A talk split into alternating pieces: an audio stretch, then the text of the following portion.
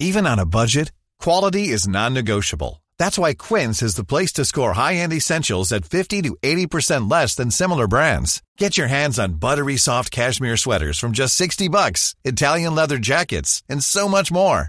And the best part about Quince, they exclusively partner with factories committed to safe, ethical, and responsible manufacturing. Elevate your style without the elevated price tag with Quince. Go to quince.com/upgrade for free shipping and 365-day returns.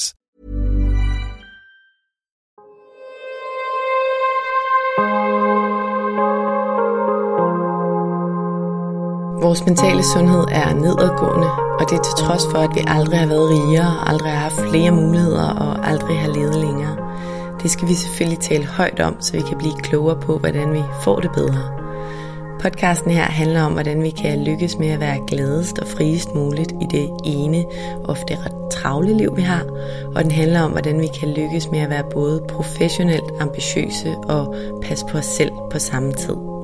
Jeg taler med eksperter og privatpersoner om alt det, der fylder inde i os.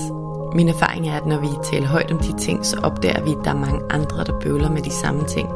Og jeg tror virkelig på, at vi kan lære af og inspirere hinanden ved at dele vores sårbarheder, erfaring og viden. Så velkommen til Vores Mentale Sundhed, en Mindcare Collective podcast. Jeg håber meget, at du vil lytte med, og at du følger med på min Mindcare Collective profil på Instagram, hvor jeg hver dag deler indhold til refleksion, motivation og inspiration. Jeg hedder Lea Helmand. I dag er det tid til en personlig beretning, og jeg har glædet mig meget til at dele den med jer. Jeg får nemlig to seje kvinder, Line Madsen og Rebecca Gustafsson, på besøg. De er begge karrierekvinder, og samtidig er de særligt sensitive. I afsnittet i dag fortæller de om deres historier og deler ud af deres erfaringer i relation til det emne. Vi skal tale om, hvordan de blev bevidste om, at de er særligt sensitive. Vi skal tale om, hvad der var udfordrende i livet, før de vidste. Og vi skal tale om, hvordan de lever med det i dag. Inden vi starter, vil jeg som altid også lige nævne, at du helt gratis og nemt kan støtte, at der bliver ved med at komme nye afsnit af Vores Mentale Sundhed. Det gør du selvfølgelig først og fremmest ved at dele, at du lytter med derude. Derudover betyder det selvfølgelig også rigtig meget, hvis du rater podcasten, anmelder den og subscriber til den i din podcast-app, hvis du kan lide det, du hører. Du kan også donere et valgfrit beløb til podcasten. Det gør du via MobilePay-nummeret 155503, som du også kan se i tekststykket under afsnittet her. Det er alt sammen med til at støtte, at der kan blive ved med at komme nye afsnit. Tusind tak. Velkommen til, Line Madsen. Tak. Velkommen til, Rebecca Gustafsson. Tak. Hvordan har I så det i dag? Jamen altså, jeg synes, jeg har haft en dejlig morgen. Jeg er en menneske, der står op meget tidligt. Det var op klokken 5, og bare har haft en time for mig selv først med min morgenrutine. Og så har jeg ellers bare siddet 2 timer og arbejdet, inden jeg har landet her efter en cykeltur. Så jeg føler, jeg har haft en virkelig, virkelig god morgen. Dejligt. Ja. Helt sind. Det er jo tidligere, end jeg har, selvom jeg har 2 forholdsvis små børn. Så jeg har også haft en dejlig morgen, og solen skinner, og hundene synger, så det er vidunderligt. Jeg er jo rigtig glad for, at I to har lyst til at være med i dag. Og vi skal tale om særlig sensitivitet. Og det er et emne, jeg har haft med før fra en ekspertvinkel. Og jeg synes, at det er virkelig vigtigt at tale højere om, fordi 20% af befolkningen er særligt sensitive, og vi taler ikke særlig meget om det her emne. Og hvis vi inkluderer dem, der både er lidt og meget særligt sensitive, fordi der er et spektrum af det her, så er procenten faktisk endda en del højere. Så det vedrører jo rigtig, rigtig mange mennesker. Og dem, der har lyttet med til ekspertafsnittet, som jeg har haft med i podcasten før, de ved, at særlig sensitivitet, det er et nedarvet gentræk, og det handler altså om, at dem, der er særligt sensitive, har et mere følsomt nervesystem end andre. Og det betyder, at særligt sensitives nerver og nervesystem sådan helt lavpraktisk bliver påvirket mere af alt fra lyde og lys, alarm og musik og vold og andres humør og hvad andre gør mod en eller siger til en og gør mod andre i forhold til, hvor meget nervesystemet hos en person, der ikke er særligt sensitiv, bliver påvirket. Og i dag der skal vi tale om jeres personlige historie og erfaringer med det her emne.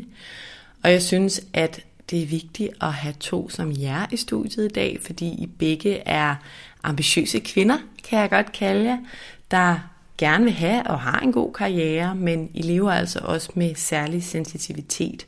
Og de to ting, de kan sagtens gå hånd i hånd. Og grunden til, at jeg synes, at det er vigtigt at have nogen som jer, som vi kalder det, med, det er, at der er en tendens til, at mange tror, at dem, der er særligt sensitive, de er meget sart eller måske lidt svage eller skal skærmes rigtig meget. Og det er jo en lille brøkdel af det, der er sandt. Altså der er en lille brøkdel af det, der er sandt, men der er jo også rigtig meget andet i det her, og sandheden er så meget mere, fordi man kan sagtens være hårdarbejdende og en mega dygtig og ambitiøs og succesfuld medarbejder, selvom man er særlig sensitiv. Det bliver en lidt længere introduktion, det her normalt, men det er bare vigtigt for mig at sætte scenen rigtigt for det her emne. Føler I er klar til at dele ud af jeres erfaringer? Ja, det synes jeg. Godt at høre. Og med det lille øjeblik, så springer vi ud i det, men først vil jeg som altid gerne lige give en kort introduktion til jer hver især. Line Madsen, du bor sammen med din mand og dine to små børn, som du lige nævnte før. Du er, siger du selv, nysgerrig på mennesker og på det, der skiller sig ud fra normen, og så er du optaget af at gøre hverdagen meningsfuld og nærværende og sjov, både for dig selv, men også for dem, du omgiver dig med privat og i dit arbejde.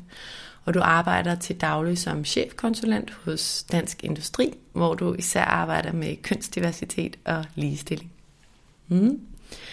Rebecca Gustafsson, du er tidligere eliteatlet.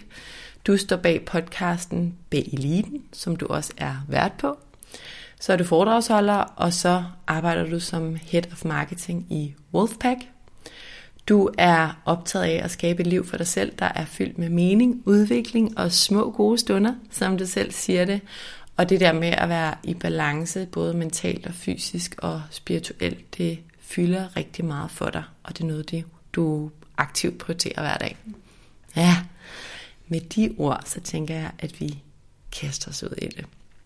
Rebecca, jeg ved, at du har haft den her viden om, at du er særlig sensitiv i længere tid, end du har, Line. Og du, Line, var den, der gjorde mig sådan rigtig opmærksom på det her emne for lidt over et år siden. Så jeg er helt klart den, der har haft kortest bekendtskab med det her emne, men som jeg har indrømmet før, har det også gjort en ret stor betydning for mig at kende til. Vil I ikke hver især fortælle mig lidt om, hvordan I fandt ud af, at I var særligt sensitive? Jeg tænker, Rebecca, du kan starte med at sætte os ind i, hvordan du fandt ud af det.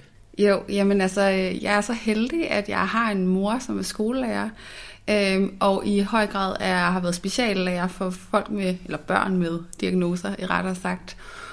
Og hun har altid været meget nysgerrig på netop lidt som mig selv, alting som var anderledes uden for normer, hvad det der rører sig inden for det her felt. Og hun finder ud af, at hun selv er særligt sensitiv.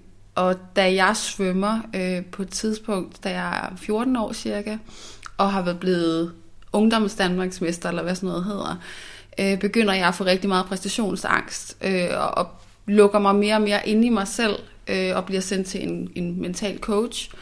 Og i den sammenhæng begynder min mor også at åbne op for mig, at der er noget, der hedder at være særligt sensitiv. Man ved ikke rigtigt på det tidspunkt faktisk sådan 100% hvad det er, andet end det her med nervesystemet, som du siger, med sanseindtrykkene og blive overvældet, er noget af det, der kendetegner det. Men hun begynder ligesom at fortælle mig lidt om den her særlige sensitivitet, og at hun har en idé om, at det er jeg.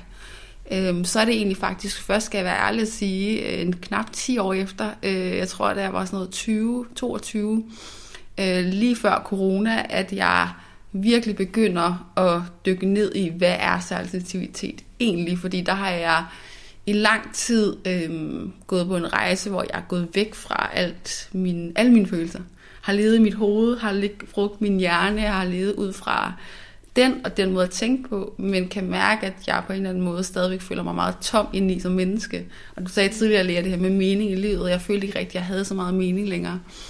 Og så er det faktisk, at jeg begynder sådan ret hardcore at studere særlig sensitivitet og læse alle de her bøger, der jo er om det, og prøve at læse forskningsartikler med det nyeste, og folk, der har fået scannet deres hjerner og forstå, at det var sådan neurodiversitet og Jeg kan jo begynde at tale om muligt videre, men pointen er mere, at det er egentlig noget, jeg har været bevidst om lang tid. Men først, jeg vil sige, inden på de sidste 3-4-5 år, er jeg virkelig begyndt at sådan, egentlig forstå, hvad det betyder for mig. Og dengang, da du var 14 omkring der, da du svømmede, og din mor begyndte at åbne op for det, hvad tænkte du, da hun sagde det der? Var det noget, du bare tænkte sådan, okay, og så fyldte det ikke så meget, eller? Altså, jeg skal ærligt sige, at på det tidspunkt var jeg enormt overvældet allerede, og det er jo også måske noget af det, der kendetegner min sensitivitet, at når jeg bliver overloadet, eller får for mange sanseindtryk, så er følelsen af at være overvældet. Det, der kendetegner. Så alt, altså jeg kan slet ikke mærke noget andet, jeg er bare overvældet, det eneste, jeg kan sige. Og jeg var rigtig overvældet på det her tidspunkt, og min mor og min søde far måtte også lidt skubbe mig til, altså de kørte mig og sad faktisk med mig de første gange hos den her mentale coach, fordi jeg var simpelthen ikke åbnet op omkring noget, fordi jeg var så lukket. Så egentlig, da hun siger det, der er der lidt bare sådan en, nå ja, det er jeg sikkert, når jeg har også en masse andet, du ved. Det var bare lidt ekstra ord, der kom ind i mit liv på det tidspunkt, samtidig med ting som præstationsangst, og hvordan hjernen fungerer, og alt muligt andet information, jeg begyndte at få på det tidspunkt. Så jeg tænkte ikke over det, før jeg faktisk kunne se, at det ligesom var den her følelse af i min start, mine 20'er, hvor den her manglende mening, men også, at jeg på det tidspunkt fik jeg også en masse, havde en masse hormonelle udfordringer, sådan noget som for lavt stofskifte, og ja, cyklus ud af balance, og det var egentlig, fandt jeg så ud senere, var skyldes, at min krop simpelthen bare var overstimuleret af sanseindtryk. Så for mig er det også meget fysisk, og det kan jeg også komme tilbage til. Men det var meget sådan det her med, at ja, at det var først faktisk sådan, da jeg fyldte de der 20-ish, at jeg begyndte at faktisk forstå, hvad det handlede om. Dengang var det bare sådan en, nå ja, og hvad så, agtig, du ved. Og vi kommer tilbage til at tale med, hvilke udfordringer det bragte med sig før, og hvad det har gjort, at I kender til det i dag. Og i forhold til det, du siger med mening, så er det jo også noget, eksperterne peger på, at faktisk særligt sensitiv ofte søger sådan lidt mere mening med livet og tilværelsen. Line, hvad er din historie? Altså, hvornår gik det op for dig, at du også er særligt sensitiv? Altså, jeg tror, at jeg på en eller anden måde nok altid har vidst, der var et eller andet. Jeg vidste bare ikke, det hed særligt sensitiv. Så jeg tror allerede, da jeg var lille, var der jo elementer, hvor jeg godt kunne se, at jeg ikke kunne være med i ting, som andre kunne. Altså sådan noget ballondans, var jeg sådan bevidst, trak jeg mig væk fra, selvom jeg godt vidste, det var mega mærkeligt, at alle andre med. Men det var sådan fuldstændig fysisk, jeg kunne simpelthen ikke være til stede. Gyserfilm, jeg kunne være med til gyseraftener, altså alle sådan nogle ting. Så der var elementer, hvor jeg godt har vidst, der er et eller andet, der gør, at jeg reagerer anderledes, men jeg har ikke rigtig tænkt sådan videre over det. Og så var det først her for sådan en halvandet års tid siden, da jeg begyndte hos en coach, som ligesom handlede om, jeg havde gået til noget psykolog i forbindelse med noget efterfødselsreaktion og så videre. Jeg har gået til noget mindstrain, kognitiv opværende op i hovedet, efter noget overbelastning arbejdsmæssigt og sådan. Så jeg har prøvet forskellige ting i forhold til ligesom at, ja på en eller anden måde komme i balance. Men det her med ligesom at komme i balance, både sådan mellem kroppen og hovedet, det havde jeg ikke prøvet før. Og gik jeg ligesom til en coach, som var ekspert på det for halvandet års tid siden. Og en af de første gange, vi så har en af de her sessioner, så siger hun til mig, om jeg nogensinde har overvejet, om jeg kunne være særligt sensitiv. Og det var nok der, hvor jeg sådan hørte begrebet sådan for alvor første gang. Der var et eller andet, der gjorde, at jeg tænkte, jeg tror måske alligevel, jeg har hørt det, men ikke mere end det. Og så sendte hun mig den her test, som der også bliver omtalt i det tidligere afsnit. Og så kunne jeg jo bare se, at jeg bongede ud på virkelig mange af dem. Og der var sådan min første reaktion, var bare sådan, det var det største kram. For mig var det virkelig bare sådan, wow, der er et ord for det her. Der er et eller andet, jeg sådan kan læne mig op i. Der er noget, jeg kan søge svar til, og så videre. Så det var sådan, det var ligesom sådan, ja, historien. Så det er jo egentlig kun halvandet års tid siden at jeg sådan er blevet bevidst om, at det her, det er noget, som jeg har inde på livet, eller noget, hvor jeg faktisk kan sådan sætte et sted hen. Det kunne jeg ikke på samme måde før.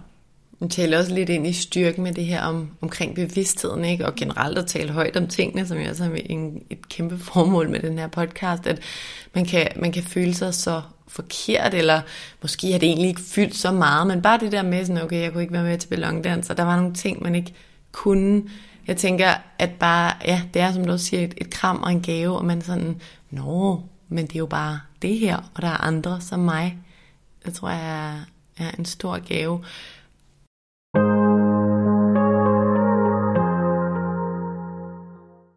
Line, vi kender jo faktisk hinanden fra en fælles arbejdsplads, hvor vi begge to arbejdede som managementkonsulenter, og jeg så også dig, jeg ser stadig dig, som en mega sej kvinde med ben i næsen, og du skrev til mig der for et års tid siden, ej Lea, har du undersøgt det her? Og når det kom for dig, så tænkte jeg, det må jeg lige undersøge, altså jeg havde ikke lige sat dig sammen heller med det begreb, og det giver mig da kun mere lyst til at undersøge det, og har jo så også åbnet en masse ting op for mig. Så tak, fordi du delte det med mig. Selv tak. Hvad var det, der var særligt udfordrende for jer i livet, dengang I ikke vidste, I var særligt sensitiv? Altså, Line, du finder ud af det ret sent, eller i hvert fald 10 års tid senere, end du gør, Rebecca. Og I kunne jo nok sagtens have levet videre uden den her bevidsthed, måske med et liv, der ikke var lige så dejligt på nogle punkter, men kan I sætte lidt ord på, hvordan det fyldte i det sådan, ja, i ungdommen, eller sådan de tidlige voksne år, hvordan fyldte det? Altså, det er lidt sjovt, når du netop spørger om det der, fordi at for mig skete der et ret stor kontrast, da jeg fik min første søn.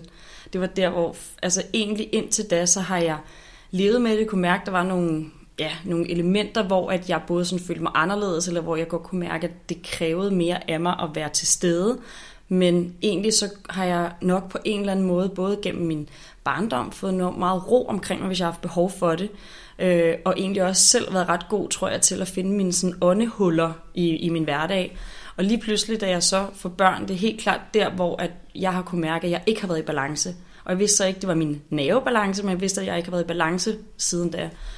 Så for mig var det virkelig omkring det der med at blive mor, og det der med, at jeg ikke har tid på samme måde til mig selv, og det kan jeg jo så se nu efter at få noget ud af det, jamen så er det jo bare et spørgsmål at fortælle, fordi jeg tror, det kan jo være en meditation på 10 minutter, hvor jeg går ind, eller det kan være, at jeg tager ørepropper i ørerne, når vi spiser aftensmad, og tager håret ud over, så drengen ikke kan se det, og jeg kan sagtens være til stede, men det hjælper mig helt vildt, så det der med, at for mig var det, altså indtil jeg fik børn, har jeg fungeret ret fint med det, uden at vide, hvad det var. Men der er ikke nogen tvivl om, sådan, jeg ville have ønsket, at jeg havde vidst det, inden jeg blev mor. Fordi det var det krævede noget helt andet af mig, kunne jeg mærke. Altså jeg tror for mig har det særligt, det du også beskrev i starten, Line, det der med at føle sig anderledes.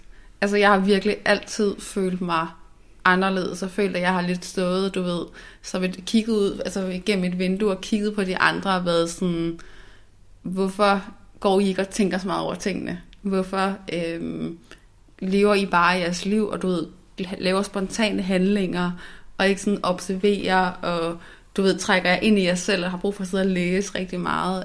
Jeg følte mig rigtig anderledes, og følte, jeg havde svært ved sådan at connecte med mennesker på den måde, jeg gerne ville connecte med dem. Jeg vil gerne have de her dybe snakke, og prøve at forstå dem. Så sådan alle fremmede mennesker i princippet sådan intimiderede mig. Og det har virkelig været noget, jeg skulle arbejde med, det her med, hvordan kan jeg møde fremmede mennesker, hvordan kan jeg gøre noget af det, jeg elsker, altså tale med mennesker, kan jeg gøre det på en måde, som for mig er rar at være i. Og det har også været rigtig meget at skulle lære for mig, faktisk at åbne op om det og kommunikere, fordi det har i høj grad været en kommunikationsbarriere, særligt da jeg var barn. Kan du ikke prøve at uddybe det der med, at mennesker kan virke skræmmende, når du gerne vil have den her dybe samtale? Jo. Hvad er det? Jamen det er det her med, at for mig, nu bliver det måske for nogen meget sådan spirituel, men jeg mærker alle folks energier. Så når jeg træder ind i et rum, så er mit nervesystem så åbent, at jeg bare trækker alt til mig. Og tilbage til det, jeg sagde tidligere med, at for mig, der skaber sanseindtryk en følelse af at være overvældet. Og når jeg så bliver overvældet, så er det ligesom om, at så kan jeg ikke gøre noget. Altså så baglås jeg. Jeg er fuldstændig baglås. Og det er det her med, så bliver det at bare skulle sige hej til en fremmed, eller gøre et eller andet, gå hen og betale, når man har købt sin dagligvare. Det kan være enormt overvældende, bare fordi der er så mange energier på samme tidspunkt. Og det lyder åndssvagt, fordi i starten var jeg sådan, er det fordi jeg har angst? Jeg har været meget sådan, har jeg social angst? Hvad er det her egentlig? Og der har jeg skulle lære at forstå, det er faktisk et spørgsmål om, jeg skal lære at beskytte mit sådan, nervesystem, mit energisystem. Og egentlig ikke er fordi jeg har angst for andre mennesker. Jeg er bare overvældet, når jeg ikke lige får lukket ned fra mit system. Tak for at dele, og jeg synes, det er så fint faktisk at have jer to her. Det er ikke noget, jeg egentlig havde tænkt over inden, men det er også nogle forskellige former for særlig sensitivitet, kan jeg høre, og som jeg også var lidt inde på, eller ret meget inde på, i det afsnit, jeg havde med eksperten omkring det her emne, der fortalte jeg også, at jeg havde fundet ud af, at der var et eller andet, der fuldstændig gav mening for mig her, og da du sendte den der test til mig, Line, der tog jeg den, og jeg tror, jeg fik sådan, det er vist ved 12, at man bonger ud, så man svarer mere end 12 rigtige til et eller andet, og jeg havde 14, så det er jo også sådan, jeg er nok bare sådan lidt over middel, men for mig har det givet sådan en virkelig god forståelse af rigtig, rigtig mange ting, og der er du måske, Rebecca, lidt mere særlig sensitiv, man taler om de her, jeg tror det er tulipaner og orkideer, man kategoriserer det som, og Line, du måske et sted imellem os to, men jeg synes det er ret godt for lytterne, og for at brede den her viden ud, at det heller ikke to streger under, at sådan er særlig sensitivitet, for det kan betyde noget også mere emotionelt og spirituelt, men også sådan helt fysisk, altså jeg kan mærke meget det der med, hvis min mand ser fjernsyn, og der er musik sendt samtidig, altså der kan jeg bare være sådan, hvordan kan I slappe af i det her? Altså jeg kan fuldstændig, eller hvis min mand har musik på, mens der bliver lavet mad, når vi så sætter os ned ved bordet, så er jeg sådan, vi bliver nødt til at slukke det. Og han er sådan, er det ikke meget hyggeligt? Og jeg har også lyst til nogle gange at være sådan, jo, det er det, men jeg kan simpelthen ikke slappe af på nogen måde i det. Så bare for at eksemplificere det her med, det meget forskellige sider af samme sag. Og det synes jeg er godt at få frem. Ja, men jeg tænker også meget, altså sådan, det er noget af det, jeg prøver at fortælle andre mennesker, at det netop også er, altså særlig sensitivitet er ikke en eller anden boks, du kan komme dig selv ned i, det er, som du siger, et spektrum, og fordi min særlig sensitivitet er for eksempel meget fysisk, og meget for nogle mennesker sådan spirituelt, energimæssigt, det kan være vildt svært at relatere til, hvis det for dig handler rigtig meget om, at du ikke kan holde ud og høre lyde. Altså, og det er jo der, hvor man siger, jamen vi har jo alle forskellige ting. Jeg har rigtig mange gode, både altså, kvinder og mænd i mit netværk og mit community, som også er særligt sensitive. Og så har jeg en veninde, hun kan ikke sidde, som man siger, sidde og spise ved siden af mange mennesker, uden hun skal have ørepropper i. Det kan jeg for eksempel sagtens, men til gengæld så bliver jeg forstyrret af bevægelser. Så når der går 100 mennesker rundt omkring bordet, jeg vil helst sidde nede i et hjørne, hvor vi ikke bliver forstyrret af andre mennesker. Og sådan er vi forskellige, og det er jo det handler om i sidste ende, at forstå, hvad er min sensitivitet? Hvor bonger jeg ud, og hvordan kan jeg så hjælpe mig selv i min hverdag?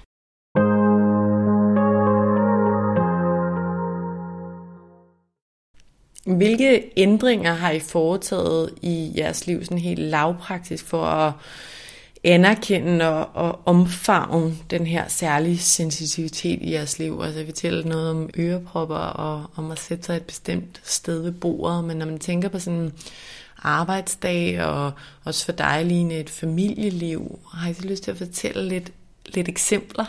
Altså noget af det, som har betydet meget for mig, det er også nogle af de der sådan, små øvelser, jeg har fået gennem min coach blandt andet. Altså en ting er sådan mere at lave små meditationer på sådan 10-15 minutter. Det forsøger jeg at gøre, i hvert fald en gang om dagen. Det er nemmere, når jeg var derhjemmefra. Der var sådan et stillerum, der hvor jeg arbejder nu, som ligesom, nu har det været sådan under ombygning derinde.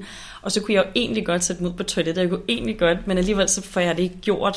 Så på den måde, så kan jeg også mærke, at nogle gange så bliver det også sådan, det er også lidt besværligt, så lader jeg være med at gøre det. Men det kommer kun, det kommer ikke mig selv eller nogen omkring mig til gode. Så det er både dem, og så også andre sådan øvelser, jeg forsøger at putte ind, og jeg føler, at på en eller anden måde, efter jeg har fundet ud af det, så er det også nemmere for mig at sige til min mand, sådan, nu bliver jeg nødt til lige at gå ind og lige få styr på det her nervesystem. Så det er sådan, for mig har det været meget også at sige det højt til faktisk alle der sådan forholdsvis nære omkring mig, både kollegaer, venner og familie. Og det har gjort en ret stor forskel. Jeg var ude at spise, for at inden jeg vidste, sommeren inden jeg var bevidst om det her, Markus Større var ude at spise, og det var super, super dejligt, og havde fået passet drengene, og sad inde på den her restaurant.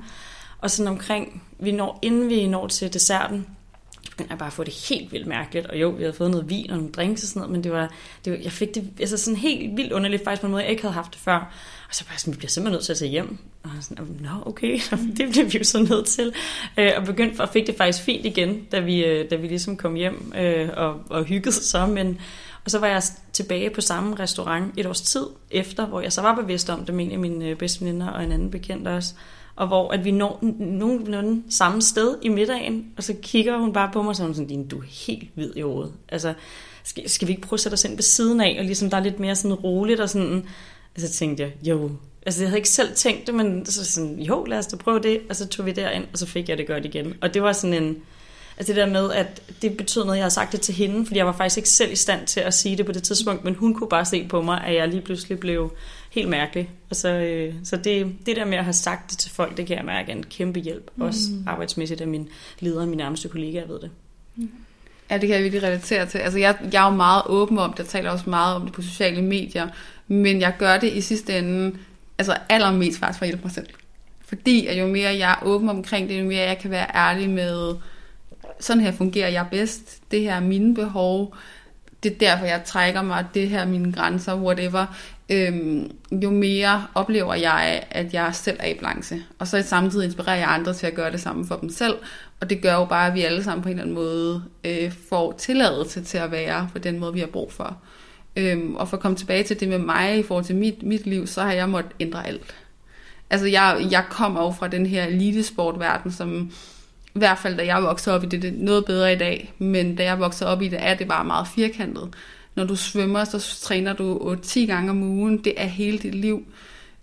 Og jeg har hele min barndom været et enormt kreativt menneske. Og det her med svømningen for mig var bare noget, der skete. Jeg elsker at dyrke motion. Jeg elsker at presse mig selv. Jeg har virkelig også den der drive, ambition side af mig. Der er virkelig sådan en maskulin energi, der bare er fod oven. Men jeg har også den her meget kreative, sårbare, flowy side. Og den del af mig var kommet så meget ud af balance, at det forplantede sig netop til fysiske sygdomme i kroppen. Altså for lavt stofskifte. Min krop, jeg tog 15 kilo på ud af det blå. Kunne nærmest ingenting. Kunne ikke dyrke elitesport, måtte ende med at stoppe med det. Fordi min krop var så meget ud af balance, fordi jeg havde kørt så meget af det her drive. Og så valgte jeg egentlig at køre i samme drive.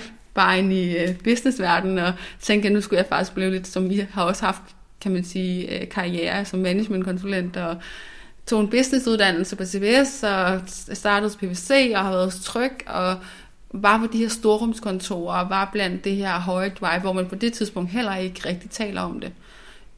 Og så var det faktisk så i første under for mig corona, hvor det ligesom sådan, jeg virkelig måtte se mig selv dybt i øjnene og sige, hvis jeg skal kunne finde ud af at leve det her liv, og ikke føle, at det hele tiden var sort, så er jeg nødt til at gå tilbage til mine rødder, gå tilbage til kreativiteten, gå tilbage til det, jeg elsker, hvilket jo i rigtig høj grad er at fortælle historie, tale med mennesker, dykkede virkelig meget ned i bøger og min egen kreativitet og begyndte at folde den ud, og så ligesom prøvede bare stille og roligt og sige, okay, hvordan kan jeg skabe et arbejdsliv for mig selv, som skaber nok plads til, at der er en masse forskellige kreative projekter, og samtidig med det også, kan man sige, finde ud af, hvordan kan jeg få et job, hvor jeg kan arbejde remote.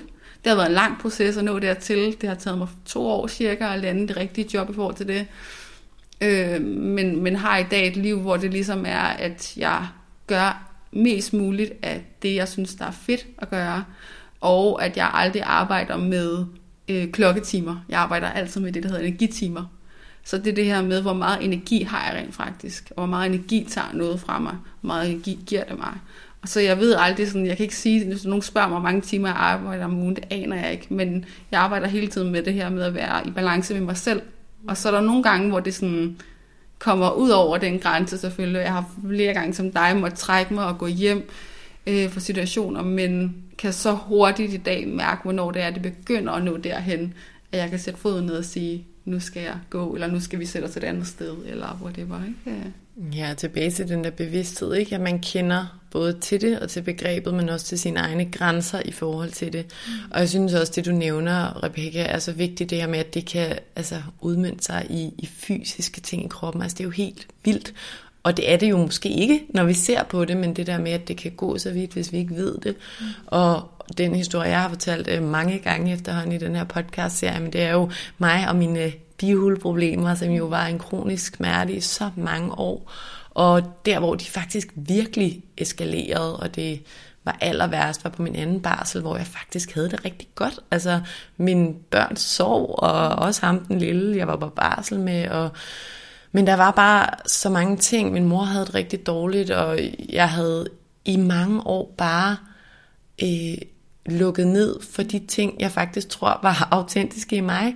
Og den her proces med Mindcare Collective, den Jeg kommer virkelig til at tænke på den, når du fortæller din historie, Rebecca, fordi den har bare givet så meget mening på så mange måder. Og jeg siger tit højt, at jeg ved ikke, om jeg er færdig med konsulentbranchen. Det kan godt være, at jeg skal tilbage, men så bliver det bare med nogle helt andre briller på.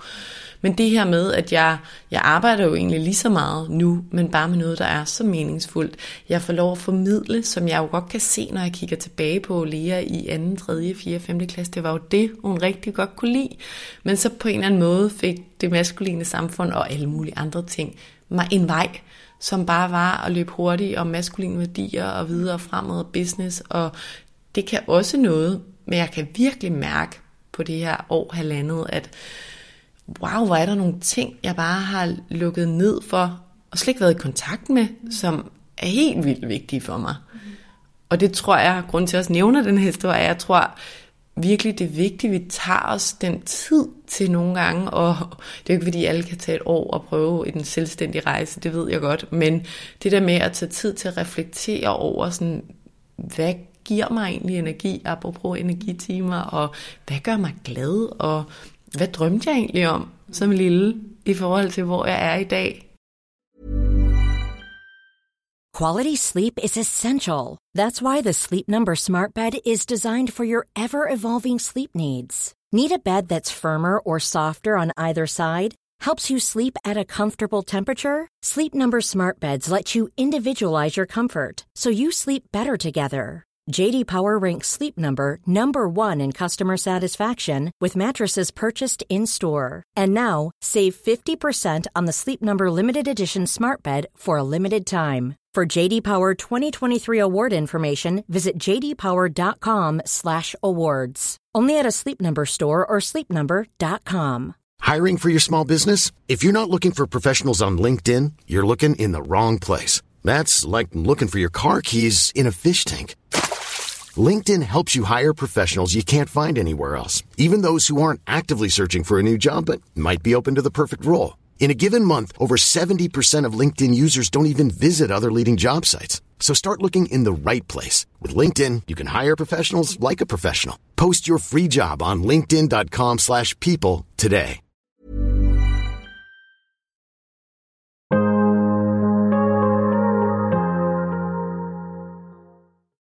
Jeg synes, det er vigtigt at huske, at det godt må handle om maskulin energi, resultater og sådan noget. Jeg er også et menneske, der elsker, og jeg vil ikke sige, at jeg har travlt, men det er sådan, som folk kan forstå det, fordi jeg føler ikke selv, at jeg har travlt.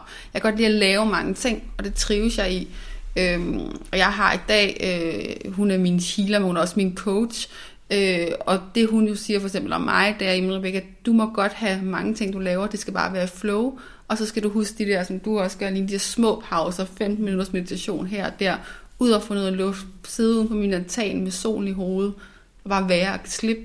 Og det, jeg tror, det er vigtigt, den balance. Jeg kunne ikke være mere enig, og det er også hele grundpræmissen for, ikke fordi det skal kobles til særlig sensitivitet, men for hele podcasten og Mindcare Collective er jo for mig, hvordan kan vi være ambitiøse og passe på os selv på samme tid. Og jeg, mine venner, der ser mig udefra, ser mig også som en, der laver 1000 ting, og måske lidt for meget, og jeg arbejder, tror jeg, nærmest lige så meget, som jeg gjorde, da jeg var konsulent. Ej, ikke så meget om aftenen, men altså, det er i hvert fald 100% fuldtid. Men det der med, at det netop, jeg skal ikke være et eller andet sted kl. 8.30, jeg kan være derhjemme, jeg kan lave de opgaver, der lige giver mig energi, jeg kan strukturere min hverdag på en meget mere meningsfuld måde. Så jeg er så enig, altså jeg har jo også tårnhøje ambitioner for mit projekt, og for det, jeg laver, men netop derfor er I her, ikke? Fordi særlig sensitivitet behøver ikke at være, at man skal nusse i sofaen med et tæppe dagen lang, og kun kan være i særlige typer af arbejdspladser. Og jeg tror også noget af det, jeg synes, der er interessant, nu nævner du sådan ordet ambitiøs, og jeg tror, det som der er blevet ret sådan tydeligt for mig, det er måske sådan mere sådan intensitet på en eller anden måde. Altså alt skal på en eller anden måde være intenst, uden det sådan, intenst kan næsten lyde negativt, men sådan, det er måske igen det der med mening, men i relationerne, det er sådan, jeg elsker at tale med mennesker. Det bliver helt vildt hurtigt nært for mig, og meget sådan, wow, jeg næsten sjældent, jeg ikke synes, en samtale er meningsfuld, også altså sådan helt sådan arbejdsmæssigt, og hvis bare en frokost på arbejdet, sådan, det kan være, altså det er meningsfuldt, eller alt, hvad man netop gør, giver sig ud i, det er sådan, man gør bare sjældent ting halvt. Og ikke fordi det er bedre at gøre det fuldblåen, fordi det kræver også mere restitution og så videre, men Men jeg har tit tænkt også, der er mange, der har haft sådan en hold det op, Line. Hold det op, hvor bliver du begejstret? Eller husk nu at passe på dig selv. Men hvor jeg også kan mærke, men det er bare mig. Det er altså sådan, jeg passer på mig selv netop ved at være sådan, hvis jeg skulle skrue ned for mig selv, så ville jeg ikke passe på mig selv, fordi så ville det føles som sådan, jeg er helt sådan akavet for mig at være i, fordi det bliver intenst. Jeg har lyst til, at det skal være intenst, det jeg laver. Så sådan, der er selvfølgelig noget ambitiøst, men det er lige så meget på hjemmefronten, på de ting, jeg gør. Og det synes jeg bare er et element, som for mig også har været rart at finde ud af, at det er okay, at jeg er så intens. Og jeg kommer ikke til, altså selvom jeg har flere gange, hvor man har på en eller anden måde, ja, også over for venner og for familie, og var sådan, så nu bliver det snart mere roligt. Og jeg er sådan, nej, det bliver sgu aldrig mere roligt ved mig. Og det må jeg bare, og ligegyldigt, jeg tror, om jeg så skulle gå på deltid, eller jeg skulle få en tilværelse, hvor jeg, altså man kan sige, mit arbejde er jo lidt anderledes end jeres i den forstand, at jeg er mere, til dels på kontoret, men også altså, har en større organisation, som jeg er en del af på en eller anden måde. Men altså, jeg tror ligegyldigt hvad, så vil man måske udefra tænke, hold da op, altså sådan, at det kan virke sådan intenst og meget, men det virker helt vildt meningsfuldt og fedt for mig oftest, og nogle gange er det også for meget, og der er også nogen, specielt min mor er super god til at se sådan, altså lige præcis hende, når hun siger, nu skal du lige tage det rulle, nu skal du nok lige slappe af, så noget i mig bliver helt vildt provokeret, men alligevel så ved jeg også, hvis der er nogen, der et eller andet sted altid har været god til nok at balancere det nervesystem, så er det nok hende. Men det synes jeg bare var vigtigt ligesom at få med i forhold til det der med at, ja, at være ambitiøs og intensitet. Og, ja. Men det du også er inde på nu, er jo det der med at lære at sætte grænser. Også for sig selv særligt. Og sige, hvornår skal jeg sætte sådan en stopper for den her intensitet. For jeg kan så godt relatere til det, du siger. Alt i mit liv er intens. Og også de samtaler, jeg har på min podcast, er jo sindssygt intense. Og det er jo det, der på en eller anden måde, har jeg lyst til at sige, tænder mig i livet. Altså sådan, det er jo det, der giver mig gnist og giver mig mening.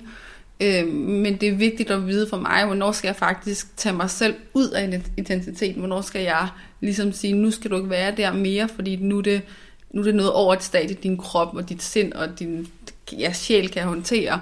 Og så er det der, hvor det bliver negative ting. Så det er hele tiden for mig sådan en, du ved, push and pull-agtig. Hele tiden speederen ned, altså løft foden fra speederen ned hele tiden. Yes. Og sådan er det altså hver dag, flere timer. Altså det skifter hele tiden. Og jeg også, som du siger, jeg har virkelig skulle lære at lande i, fordi min mor har været meget sådan noget med langsom livsstil. Og jeg har bare været sådan, det er rigtig fint, og hvis det fungerer for dig. Men for mig er det mere et spørgsmål om at sige, at jeg er et menneske, hvor tingene går mega stærkt. Og jeg gør også, som du også siger, Line, jeg gør tingene ofte rigtigt fra start af, og ambitiøs og får opnået alle mulige vilde ting. Men det er også sådan en, det er sådan en enten eller. Det er enten så kører jeg med 110 km i timen, eller også så kører jeg med 1 km i timen. Jeg er ikke midt imellem, for det er ikke det, der er Rebecca. Det er bare ikke mig. Og det er også det, Lise August, hende eksperten der i det andet afsnit, fortæller det her med, at nogle gange, hvor det kan være både en kæmpe gave, men også en udfordring, hvis man ikke kender til det, er de personligheder, som når jeg hører jer, tror vi alle tre er, nogle der har et kæmpe drive af eksekverende og sociale, men så samtidig har man i en eller anden grad den her særlige sensitivitet. At det kan, hvis man ved det, bringe en rigtig langt, men man er virkelig også nødt til at passe på sig selv og kende sine tegn. Og jeg vil bare lytte til at nævne det med at være sociale, og jeg har altid været lidt nysgerrig på alle mulige sådan, personlighedstyper, og ja, det synes jeg er vildt sjovt.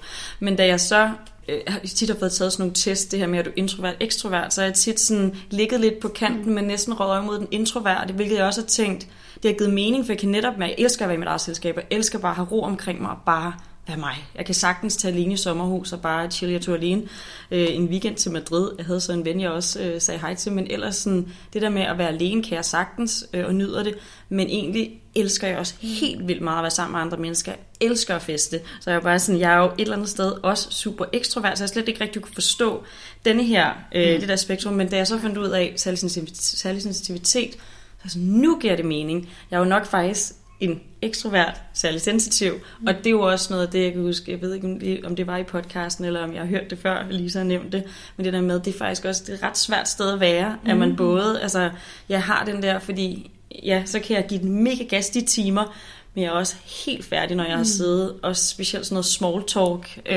i løbet af en middag med nogen, jeg ikke rigtig kender, og så kan man tænke, ej, lige dig kan vi bare sætte alle steder, men jeg er fuldstændig drænet, hvis det er en person, som jeg ikke kender vildt godt, og hvis samtalen ikke går hen og bliver meningsfuld eller dyb, ja. så er jeg helt smadret efter sådan en 3 timers middag. Og jeg tror også, det der netop er et eksempel på, eller en af årsagerne til, at du, Rebecca, havde fysiske men, og at jeg havde fysiske men, fordi vi jo formentlig levede det her liv, hvor vi bare kørte derudad, og vi kunne godt lide det. Det gav os også en masse gode ting, men vi fik nok ikke givet os selv de der pauser, og havde ikke den der bevidsthed med os. Det kan jeg i hvert fald sige for mig selv, som gjorde, at de der åndehuller og de der energiopladningsområder, de var ikke rigtigt til stede. Men også at forstå, at det også handler jo om alt andet i ens liv. Det handler om måden, du træner på, du spiser på. Altså jeg kommer af en familie, der altid, eller særligt i mine teenageår, bliver enormt bevidst om økologi og sundhed. Min far begynder meget i biohacking, fasting. Min mor går meget over til Ayurveda. Jeg har en søster, som desværre hendes opvækst havde en udiagnosticeret ADHD, som gjorde, at fordi hun ikke fik behandling, så havde hun rigtig mange psykiske udfordringer. Og det gjorde, at ligesom, hvad kan man sige, for mit vedkommende var jeg også faktisk, fandt jeg ud af det, i en opvækst, som var meget stresset for mig, også derhjemme. Fordi min søster, det hun har ADHD, det er meget overvældende for sådan en som mig at være i sammen med det, og det er der jo ikke noget ondt i, men det er bare rigtig svært for mit nervesystem. Så jeg har jo simpelthen også skulle lære at sige, okay, min far har altid spist meget sådan noget low carb og de ting, og der måtte jeg finde ud af for eksempel, at jeg har det faktisk rigtig svært at spise kød. Min krop skal have rigtig mange kulhydrater. Det er rigtig sundt for den, men der gik rigtig mange år, hvor jeg ikke lyttede til min krop og spiste nærmest ikke nogen kulhydrater, fordi jeg havde lidt fået ind i mit hoved hjemmefra, at det var dårligt. Og min far havde tabt sig og blevet helt vildt sund, og det er det, der virker for ham, og det er super fedt. Men jeg lå bare, det påvirkede mig, og det gjorde jeg også, altså det gjorde bare, at jeg gjorde mit for lavt stofskifte endnu værre. Jeg gjorde alle mine udfordringer endnu værre. Så jeg har virkelig også været på en rejse det sidste år, hvor jeg virkelig skulle sådan mærke efter i min krop, jamen jeg er et menneske, som jeg forsøger så vidt muligt at spise, hvad kan man sige, så mange whole food som overhovedet muligt, så meget økologisk som overhovedet muligt, men altså jeg er også et menneske, der spiser masser af brød, masser af pasta, masser af ris, fordi det mit nervesystem har det godt med. Og sammen med træning, jeg elsker at træne, men lige nu er jeg ikke på et stadie, hvor jeg kan træne 2-3 timer ad gangen, hvilket jeg vil elske at kunne. Det kan jeg ikke. Jeg er lige begyndt her inden for det seneste år at kunne løbe lange ture igen. Ellers har jeg faktisk ikke dyrket high intensity sport i 5 år, fordi min krop ikke kunne tåle. Mm. Og det er det der med at forstå, at du kan ikke bare lige, hvad kan man sige, det er ikke en fix-it-knap. Det er en lang proces i at finde ud af, hvordan skal du indrette dit liv, sådan så at du er i balance med din sensitivitet, og det kræver for sit liv hardcore arbejde hver dag. Ja, som du siger, det er mange aspekter, ikke? Altså, jeg synes, den der med træning, det er i hvert fald en, også meget relevant, men jeg tror, at træning er der mange, der kan relatere til, og langt hen ad vejen har der igen været noget, der er sådan det rigtige. Selvfølgelig er yoga også totalt inde, men altså sådan noget HIIT-træning, det er i hvert fald i min omgangskreds. Ikke det blev sådan sat op på en pedestal, det var bare fedt at gøre, og i mange år har jeg også dyrket sådan noget virkelig high intensity training, og det er også noget, der virkelig er gået op for mig, hvor er det sindssygt, der hvor jeg har været, eller mit nervesystem har været allermest presset, så når jeg skulle træne og recharge, så har jeg bare gået ned og fyret den af i sådan nogle intervaller med løb, altså det giver jo ingen mening, og jeg prøvede faktisk at udfordre sådan en HIIT-træner forleden dag, som jeg i øvrigt super godt kan lide, hvor jeg fortalte om den her historie, og jeg kunne bare se, at han fangede mig slet ikke, fordi jeg prøvede at fortælle ham det der med at netop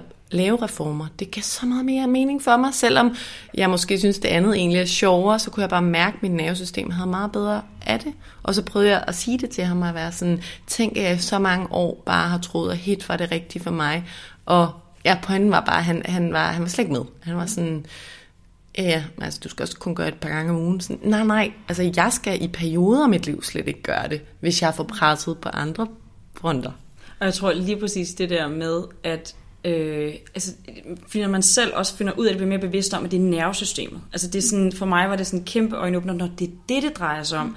Men når man så taler med nogen, som ikke har, altså som ikke kan mærke sit nervesystem nødvendigvis, altså hvor det er sådan, så bliver det netop sådan en, er det sådan en ting, der lige er nu, går det over det der særlige sensitivitet, hvad, altså, og også når man, altså noget, Christoffer og jeg derhjemme har talt, en del om, det er, at jeg tror faktisk, at handlæg er sådan i den lavsensitive del, Og det er så interessant, hvad det er, sådan, hvad vi har behov for af ting. Altså netop det der med, også, hvad ser man i fjernsynet i går aftes, så havde han haft en weekend, hvor han havde været en del ude og helt smadret og bare brug for at ligge og se noget fjernsyn.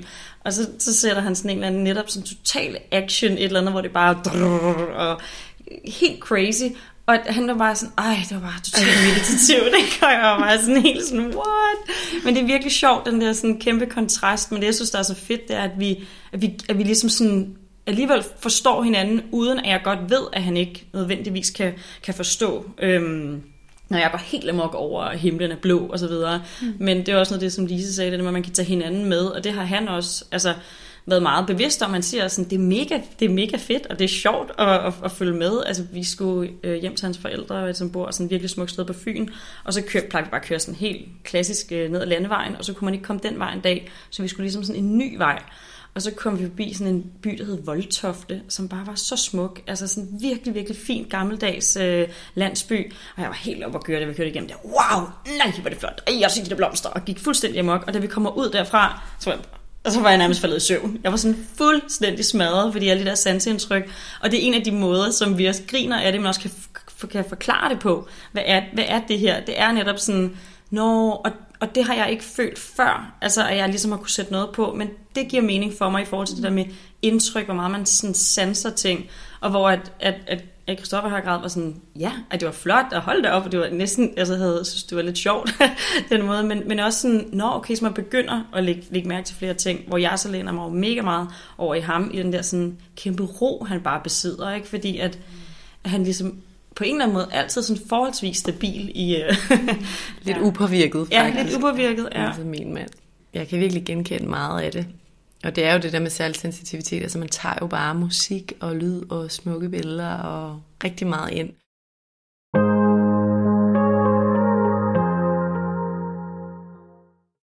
Jeg tænker, at jeg gerne lige vil tale lidt mere om netop de her fordele, der kan være ved det.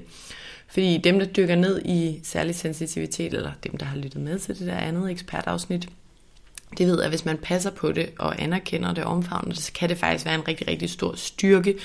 Man kan selvfølgelig blive følelsesmæssigt påvirket og rørt på et helt vildt, både negativt, men også et positivt og smukt, dybt plan. Og man kan også have ofte rigtig stor empati for andre, og være rigtig god til at fornemme andres følelser og behov. Du var inde på det der med energier, Rebecca. Man har ofte en rigtig god indlevelsesevne, og man kan rigtig ofte gennemskue sammenhænge for andre, og man er ofte rigtig god til at få et team til at spille sammen, fordi man netop kan fornemme, okay, hvordan har andre det, og hvordan har jeg det, og hvordan har folk det indbyrdes, uden de måske helt selv ved det. Hvad er det for nogle styrker, I sådan personligt i jeres liv oplever ved særlig sensitivitet?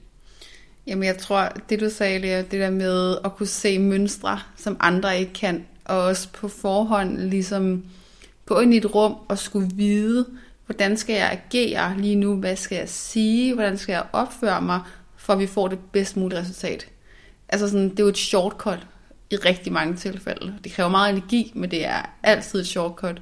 Men for mig det der med, særligt det med mønstrene og kunne se sammenhænge, når jeg optager med atleterne og årsagen til det, uden at jeg har gjort det store, det nok er blevet en succes, er jo fordi, at jeg har den her store empati, og når jeg træder ind i det rum og møder atleten, så ender jeg ud med scenarier, hvor atleten fortæller mig bagefter, det her har jeg aldrig sagt højt før offentligt, sådan her har jeg aldrig set mig selv før, nu forstår jeg den her del af mig på en ny måde.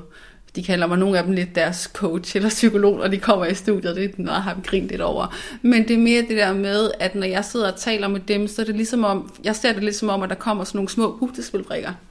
Og så giver de mig små bidder, og lige pludselig så ender jeg med at sidde og have den her helhedsopfattelse af, hvem de er, og kan ligesom dele det med dem i slutningen af podcasten, hvem er du som menneskeatlet? Og så sidder jeg lidt og deler det, og så er de sådan, ja... Yeah. Altså sådan, jeg har aldrig fået, nej, ja, gud ja. Og det der med at være sådan, det er jo ikke fordi, at nu skal jeg sidde og afkode, hvem de er, nu skal jeg sådan, men det der med at være sådan, jeg kan hjælpe et andet menneske med at få en ny forståelse af dem selv, der giver mening for dem. Mm. Det synes jeg er helt vildt berigende, og det er berigende at kunne på en eller anden måde dele det, jeg oplever, som du også siger, Line, som bare er så sådan begejstret for et eller andet. Og altså, jeg deler jo meget på sociale medier, fordi det er mit sted at kommunikere særligt. Og der, hvor det sådan er det der med, at folk så bare, du ved, den reaktion, det har hos dem også, at de også kan mærke det, også synes, det er fedt og få mening ud af det, er jo bare sådan for mig den største gave. Altså alle de der beskeder, jeg får fra folk, der har lyttet tilbage i Eliten, der sådan... Jeg har brugt det til at hele min depression, eller jeg har lige talt højt om min spiseforstyrrelse første gang til mine forældre, eller du ved, ej, den her podcast har bare hjulpet mig med at forstå, at jeg er ikke den eneste, der har det sådan her. Det er jo det bedste i verden, altså at vide, at det, der har givet mening for mig, har også givet mening for nogle andre. Og bare det et menneske. Hvad med dig, Line? Jamen altså, jeg tror helt sikkert, at igen, begejstringen.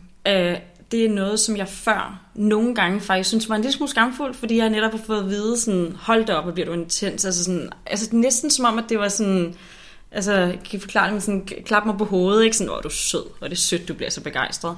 Og så jeg tror, det har været noget, som jeg ikke før har egentlig set som en styrke, tværtimod sådan en lidt sådan, netop følelsen af, at jeg var for meget, men efter jeg er blevet bevidst om, at det jo faktisk er en styrke. Tænk, det der sådan opblomstrer i mig, og den følelse, jeg har, når jeg er i det, det kan jeg mærke. Nu synes jeg, det er en kæmpe styrke, noget af det fedeste at have den, wow, at få lov at mærke på den måde. Og så ud over det, så kan man sige, hvad kommer så andre til gode på en eller anden måde i det? Fordi det er jeg også blevet bevidst om, at en ting er, når jeg selv har det skidt, eller når jeg er ude af balance, så kommer mine omgivelser også til på en eller anden måde at kunne mærke det. Det er utroligt svært sådan at skjule, apropos at blive hvid i hovedet og så videre. Men til gengæld, når man så har det godt, så når man går ind i et rum, så kan man skabe en bedre stemning. Man kan sikre, hvem er det, der lige skal...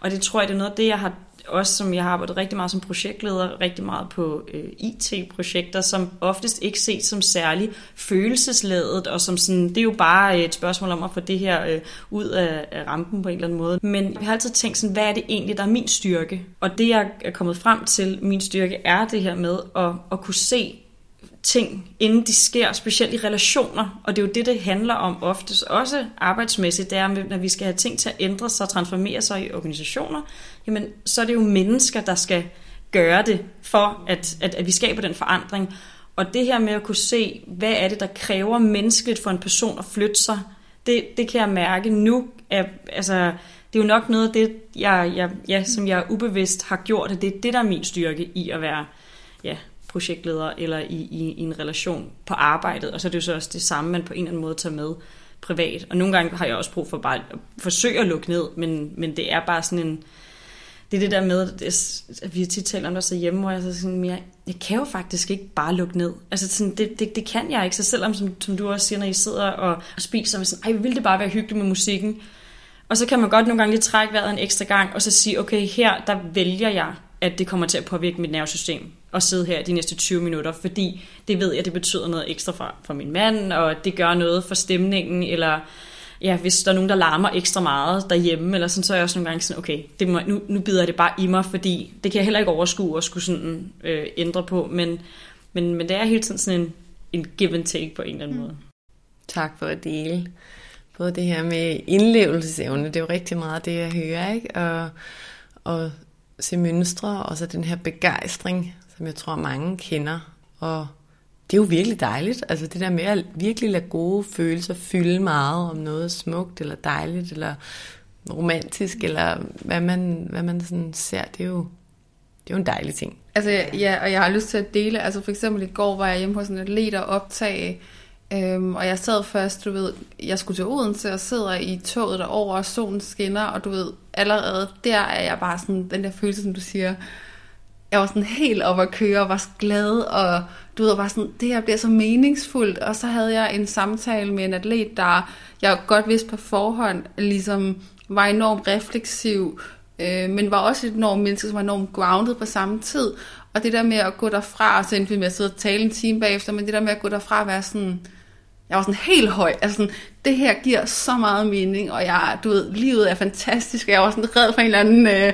føler jeg lyserød sky, og det er jo de der oplevelser, jeg faktisk ret tit har, og det er jo der, men hvor jeg også nogle gange er nødt til at trække mig selv ud, og så sige, okay, men du ved, efterfølgende, jeg skal simpelthen være alene, så jeg gik ned i en park, fandt jeg vidste heldigvis, jeg havde en time, inden jeg skulle med toget tilbage, og jeg simpelthen bare sad og glod ud i luften, Altså jeg glodede bare ud i luften, fordi jeg var nødt til at komme ned fra den her sky, fordi ellers så vidste jeg også godt, så ville jeg brænde ud, og så ville jeg gå kold.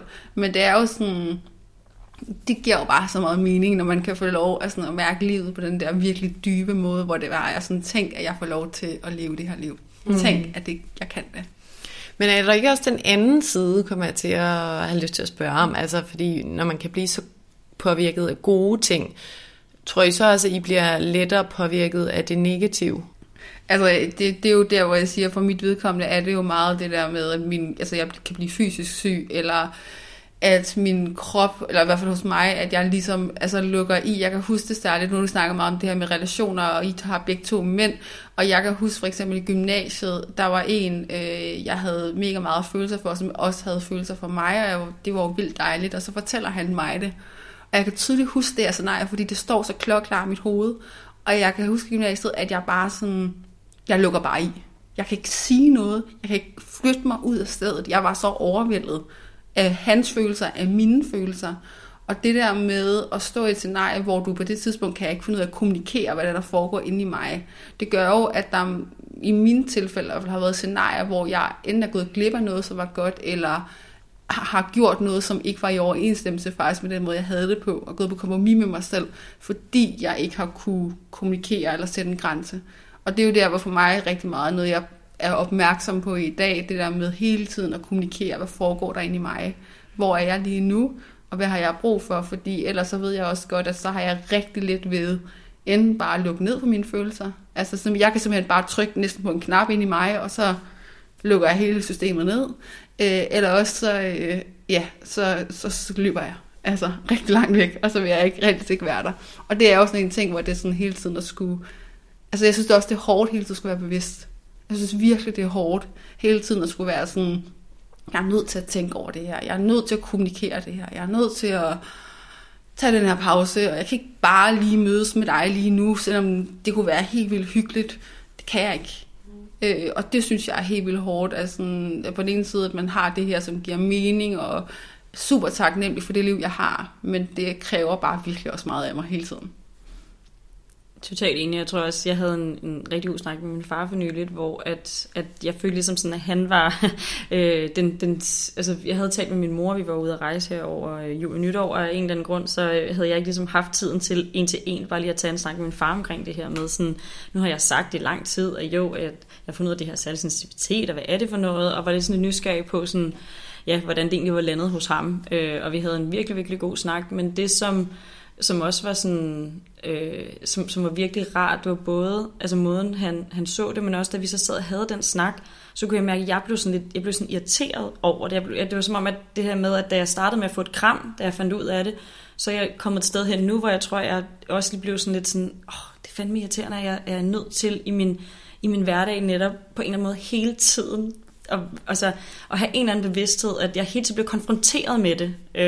Også specielt i forhold til, hvis jeg er i møder, hvor egentlig så, jeg kan ret godt håndtere møder, hvor at tonen bliver hård, og hvor det bliver super intenst, og hvor der er rigtig meget på spil. Det kan jeg sagtens være i, det er ikke svært for mig, men så snart det begynder at blive personligt, eller folk begynder at have det, hvor jeg kan se, at folk begynder at have det skidt, og det kan man selvfølgelig også godt gøre, hvis der er meget på spil, og hvis tonen bliver hård, men så snart, hvis man er på bolden, og det er det handler om, så har jeg helt vildt fint i konfliktfyldte lokaler, men så snart at det bliver på personer, jeg kan se, at folk begynder at få det sådan skidt, eller bliver angrebet, der kan jeg virkelig mærke, der er det super svært for mig at være i, og der kræver det meget mere for mig at ligesom komme igen, eller sådan en dag, hvis det har været en dag, der har været fyldt af det, eller jeg kan have et møde om morgenen, hvor jeg kunne se, der var en, som reagerede på en måde, hvor jeg tænkte, har hun det dårligt? Er der noget? Og hvis jeg ikke har fået talt med hende, så kan det fylde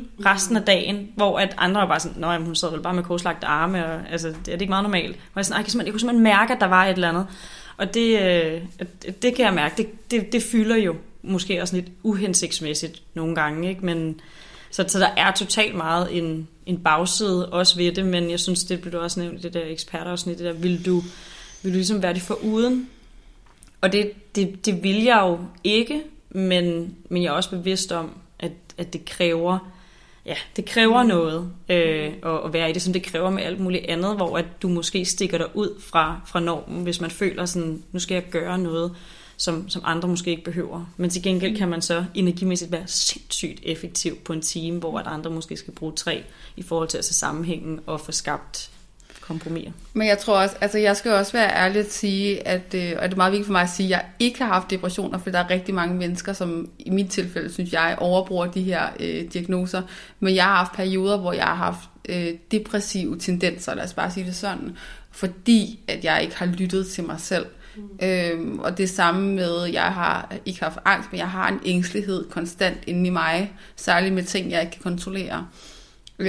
Og det er jo, hvad kan man sige, bagsiden af den her del, og det er jo rigtig meget det her med, altså, og på en eller anden måde skulle tage styring over det, og være bevidst om, at det lever inde i mig, hvis jeg ikke lytter til mig selv. Mm. Og det er jo også, vil sige, det har jo været benhårdt, altså særligt fra sit liv i en ung alder, at skulle sige, jeg kan ikke bare lige gå ind og tage et studiejob, eller fortsætter den her, altså sådan, jeg har virkelig skulle finde min egen vej, og det har virkelig krævet hårdt arbejde, og nå dertil, hvor jeg er i dag, og så kan mange sidde og kigge til mig og tænke, wow Rebecca, det du laver er helt vildt sejt og vildt, men sådan, det har virkelig krævet meget af mig, og det har krævet, at jeg skulle blive rigtig bevidst i en tidlig alder, og skulle tage rigtig meget ansvar på mig selv, fordi ellers så ved jeg også godt, at så ligger der altså en depression og en angst, der ligger og venter på mig, hvis ikke jeg gør det. Ja, og det jeg også synes er interessant i dit eksempel er, at du er jo virkelig reflekteret og har lavet rigtig meget indre arbejde, som jeg hører det, og der er jo mange, der ikke vokser op med forældre, der måske har en nysgerrighed for dem, der stikker ud, eller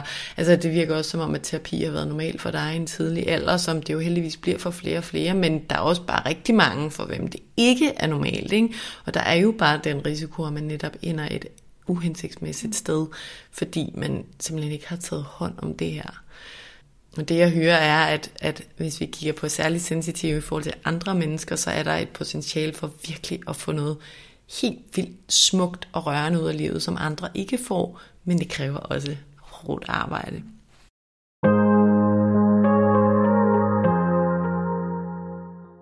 Her til næsist vil jeg også gerne lige høre om, I fortæller begge to, at I er meget åbne om det her egentlig, og blevet det i hvert fald. Og jeg har også fortalt tidligere, at der er en tendens til, at nogle gange, i hvert fald når folk ikke kender til særlig sensitivitet, så tænker man med det samme, om det er nogen, der er sarte eller svage, eller sådan. Så det er måske et lidt dobbeltsidigt spørgsmål, men hvordan opfatter I, at folk tager imod det? Altså har de den her indstilling, og sådan lidt mere overordnet, hvordan tager de imod det, når I fortæller om det? Altså, jeg synes, det er blevet taget imod helt vildt godt, de steder, jeg har nævnt det. Da jeg først fandt ud af det, der havde jeg faktisk lige skiftet job, og den leder, jeg så havde, det var en gammel kollega, som jeg også kendte ret godt og havde ret højt tillidsforhold til. Men da jeg nævner det, var det bare som om, sådan, jeg kan ikke engang huske, om han selv havde haft nogen inde på livet, som havde det selv, men var bare sådan, nå fedt, spændende, hvad betyder det? Hvad skal vi ligesom sådan, og var egentlig super bevidst proaktiv på mine vegne omkring det, selvom han ikke var det selv. Og der nævnte jeg det også for en studentermedhjælp, vi havde derude, som også var sådan, nej, der er nok elementer af det, som jeg også selv har, så jeg tror, jeg har egentlig oplevet flere, der har været sådan, blevet nysgerrig på egne vegne også, og sådan, som jeg ville jo ønske, at jeg på en eller anden måde blev bevidst om det her før, ikke? Så jeg synes egentlig generelt også, det sted, jeg er nu, så siger jeg det også, og jeg synes virkelig, at folk er enormt sådan, både sådan forstående, og også det med, at man hurtigt finder ud af en ting, er, så man kan sige, at særlig sensitivitet er jo ikke en diagnose, som så mere sådan et karaktertræk, eller hvad det nu er, man sådan betegner det som, men så begynder andre ligesom at åbne op for andre ting, og så kan man prøve at forklare, hvad det gør, og så synes jeg også, at igen, det behøver ikke blive så seriøst hele tiden. Altså, jeg har en god kollega nu, så var der ballonger netop i, der havde lige rykket rundt, og så videre, og så var der nogle ballonger, og så i det, han var sådan, nu skal jeg lige til at smadre den, så var jeg sådan, jeg tror lige, jeg går ud her, og så var det bare sådan, åh, ja, det er rigtigt, du er særlig sensitiv, på sådan en kærlig, drillende måde, og så gik jeg lige ud, og det glaslokale, og så stod han og bankede de der ballonger. Og det er jo det behøver heller ikke at være så sådan seriøst omkring det. Og det er det, jeg synes, der sådan er rart, og også kunne forklare, som det handler simpelthen om. Det er nervesystemet, det er sanserne, det er bare, jeg kan simpelthen, det er de der følehorn, antennerne præcis, som, så på den måde, jeg synes virkelig, udelukkende, at det har været sådan positivt at sige det højt. Så det, ja, det er i hvert fald min oplevelse. Jamen samme her. Altså for mig er det også meget, nu møder jeg jo mange typer af forskellige mennesker, og holder også en del oplæg for folk, som selv er sådan noget topledere og de der ting. Og det der med, for mig er det tit sådan en, jeg sådan mærker ind i energien i rummet, hvor altså sådan, jeg kan faktisk, det er sådan, jeg tror ikke, jeg har oplevet nu, at jeg ikke kan få folk med på det her sårbarhed og med på det her mere meningsfuldt snakke, men det er ligesom også at sige sådan, tage folk med i det tempo, de kan følge med i. Præcis. Altså der er tit og ofte, når jeg møder nogle nye, for eksempel gik jeg for nylig en tur med en topleder, og han var ligesom sådan, altså han sagde til mig i slutningen af den tur, hvor han skulle Rebecca, den snak her, som vi havde, den har så ikke regnet med, at jeg skulle møde dig, at, at det var det, vi skulle ende ud, og vi endte med at snakke om alt fra spiritualitet til bla bla bla, og så videre omkring særlig sensitivitet også. Men mere det der med at så sige, sådan, hvor, det er jo også meget, hvordan man leverer det her. Det er jo ikke sådan, nu dumper jeg al det her information på dig. Stille og roligt begynder man at åbne op for nogle ting. Og så har jeg også, altså jeg er jo meget ærlig omkring det, og siger det vidt og bredt, siger det også meget i min podcast. Og det der med, som du sikkert også har oplevet, Line, at mange jo egentlig enten selv kan lige sådan sige, gud, det tror jeg også, jeg er, eller det kender jeg også en. Altså fordi det er 20% af befolkningen, altså det er sjældent, at der er en eller anden i deres community, som ikke har en eller anden relation til noget med særlig sensitivitet, eller kan genkende til det. Og det føler jeg også bare gør, at det er sådan, det forstår vi alle sammen. Det er fysisk, det er neurodiversitet. Ja. That's it. Det er nemlig super sådan, på en eller anden måde sådan videnskabeligt, altså, det bliver ikke så, det er jo et eller andet sted ikke så føleagtigt, og det er også det, der er fedt, når man kan tale, altså sådan kan tale om de oplevelser, man har, altså sådan nogle ting netop som, hvad du ser i fjernsynet, lydene og sådan noget, det der med sådan, nå, okay, det giver faktisk god mening, at jeg reagerer sådan, når du reagerer sådan, så det bliver sådan en, jeg synes, altså det der med at tale om det sanselige og nervesystemet, at det ikke har været et emne eller noget, som jeg ligesom har bragt op, eller har talt med både sådan, ja, derhjemme, men også sådan generelt om det, jeg sådan, nu når jeg så gør det, jeg er bare sådan helt, hvorfor har jeg gjort det før? Ja. Og sådan er der jo med mange af de her emner, man tænker sådan, hvorfor taler vi ikke mere om det? For det er jo både evidensbaseret, sådan helt biologisk et træk i os, og der er mange, der har det. Så bare så dejligt, at I er her og fortæller om jeres historie. Det allersidste spørgsmål, som jeg gerne lige vil stille jer, det er, I altid stiller, det er, hvis I skal nævne eller gentage 2 ting for lytterne, som I særlig gerne vil minde lytterne om, baseret på jeres erfaring og historie. Hvad vil I så nævne her til slut? Jeg tror for mig, at det her med at altså, give dig tid til at mærke efter, og lære dig selv at kende. Altså, fordi så kan du godt sidde her og lytte til os og tænke, det er mig, men gør arbejdet. Altså sådan, tag dig selv på den rejse, og faktisk ærligt tale, og det kan godt lyde lidt hårdt, når jeg siger det, men tag ansvar for det. Fordi at jeg har også rigtig mange mennesker, jeg har oplevet, som siger, at de kan ikke genkende til det, men de tager faktisk ikke handling på det. Og det er bare altafgørende i det her tilfælde. Du er nødt til at tage ansvar og handle, hvis du skal leve, i mine øjne, et godt liv som særligt sensitiv. Du er simpelthen nødt til at tage ansvar. Så det her med, lær dig selv at kende, og så tager ansvar for det, og kommunikerer det, som vi siger nu. Kommunikerer det højt og tydeligt til dem, du har omkring dig, om det så bare er din helt nære, helt i orden. Men gør det, altså, fordi du kommer ikke til at fortryde dig. Jeg sad faktisk netop også og tænkte det der, sig det højt, og jeg synes, det er så fint, at du netop nævner, find ud af selv, hvad er det for en præmis, du har. Nu nævnte I blandt andet det her med motion og så videre. Det har ingen rigtig indvirkning på mig, og hvad jeg spiser, i hvert fald ikke, hvad jeg har været bevidst om. Så det der med, det er enormt forskelligt.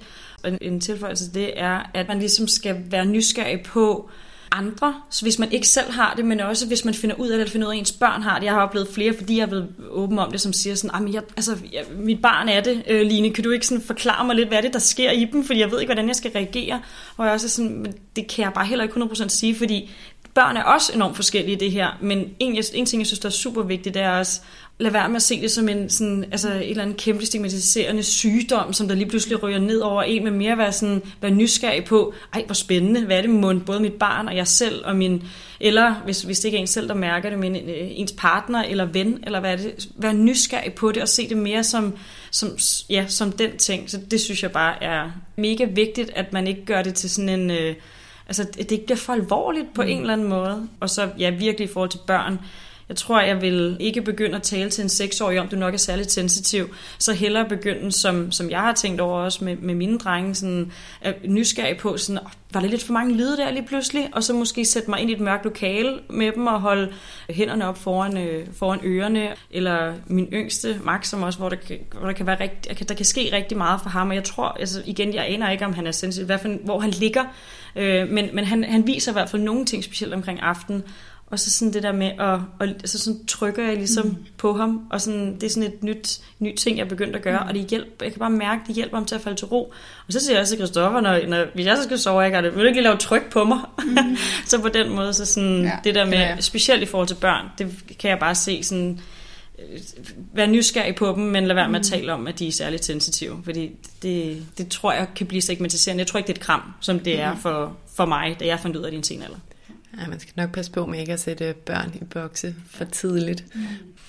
Tusind tak, fordi I vil være med i dag, Line og Rebecca. Jeg er, som I nok kan høre, rigtig glad for, at I vil være her og havde mod på at tale højt om et emne, jeg synes, at vi taler alt for lidt om, og som er rigtig, rigtig vigtigt. Så tak, fordi I kom. Velbekomme. Velbekomme.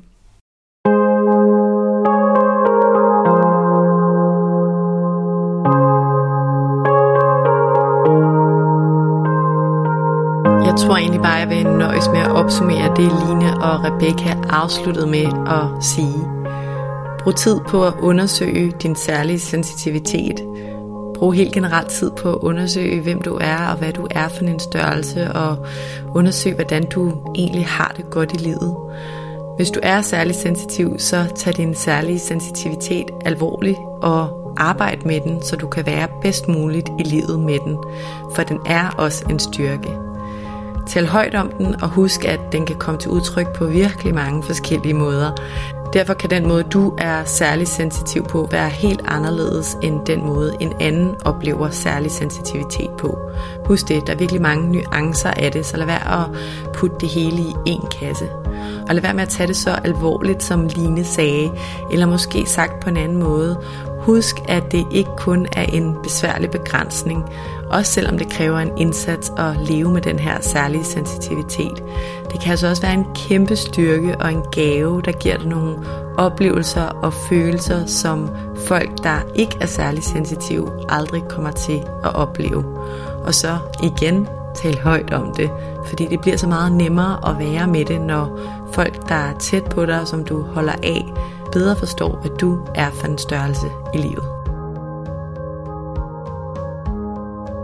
Og så lige en lille note om næste uges afsnit, hvor jeg har besøg af skuespiller Sebastian Jessen og managementkonsulent Frederik Skov. To egentlig ret forskellige mænd, med hvem jeg taler om emnerne modgang og mindset. De to har begge oplevet modgang i livet, og vi taler om, hvordan de som mænd har dealet med den her modgang og med sorg i livet og med den her sårbarhed. Men vi taler også og især om, hvilket mentalt mindset, der generelt hjælper dem til at leve et godt liv. Tusind tak, fordi du lyttede med i dag. Hvis du kunne lide det, du hørte, så husk, at du nemt og gratis kan støtte podcasten ved at dele, at du lytter med på sociale medier. Husk at tagge Mindcare Collective. Det betyder helt vildt meget. Hvis du kan lide podcasten, kan du også støtte den ved at rate eller anmelde den i din podcast-app og ved at trykke på subscribe-knappen. Så ved du også altid, hvornår der udkommer et nyt afsnit.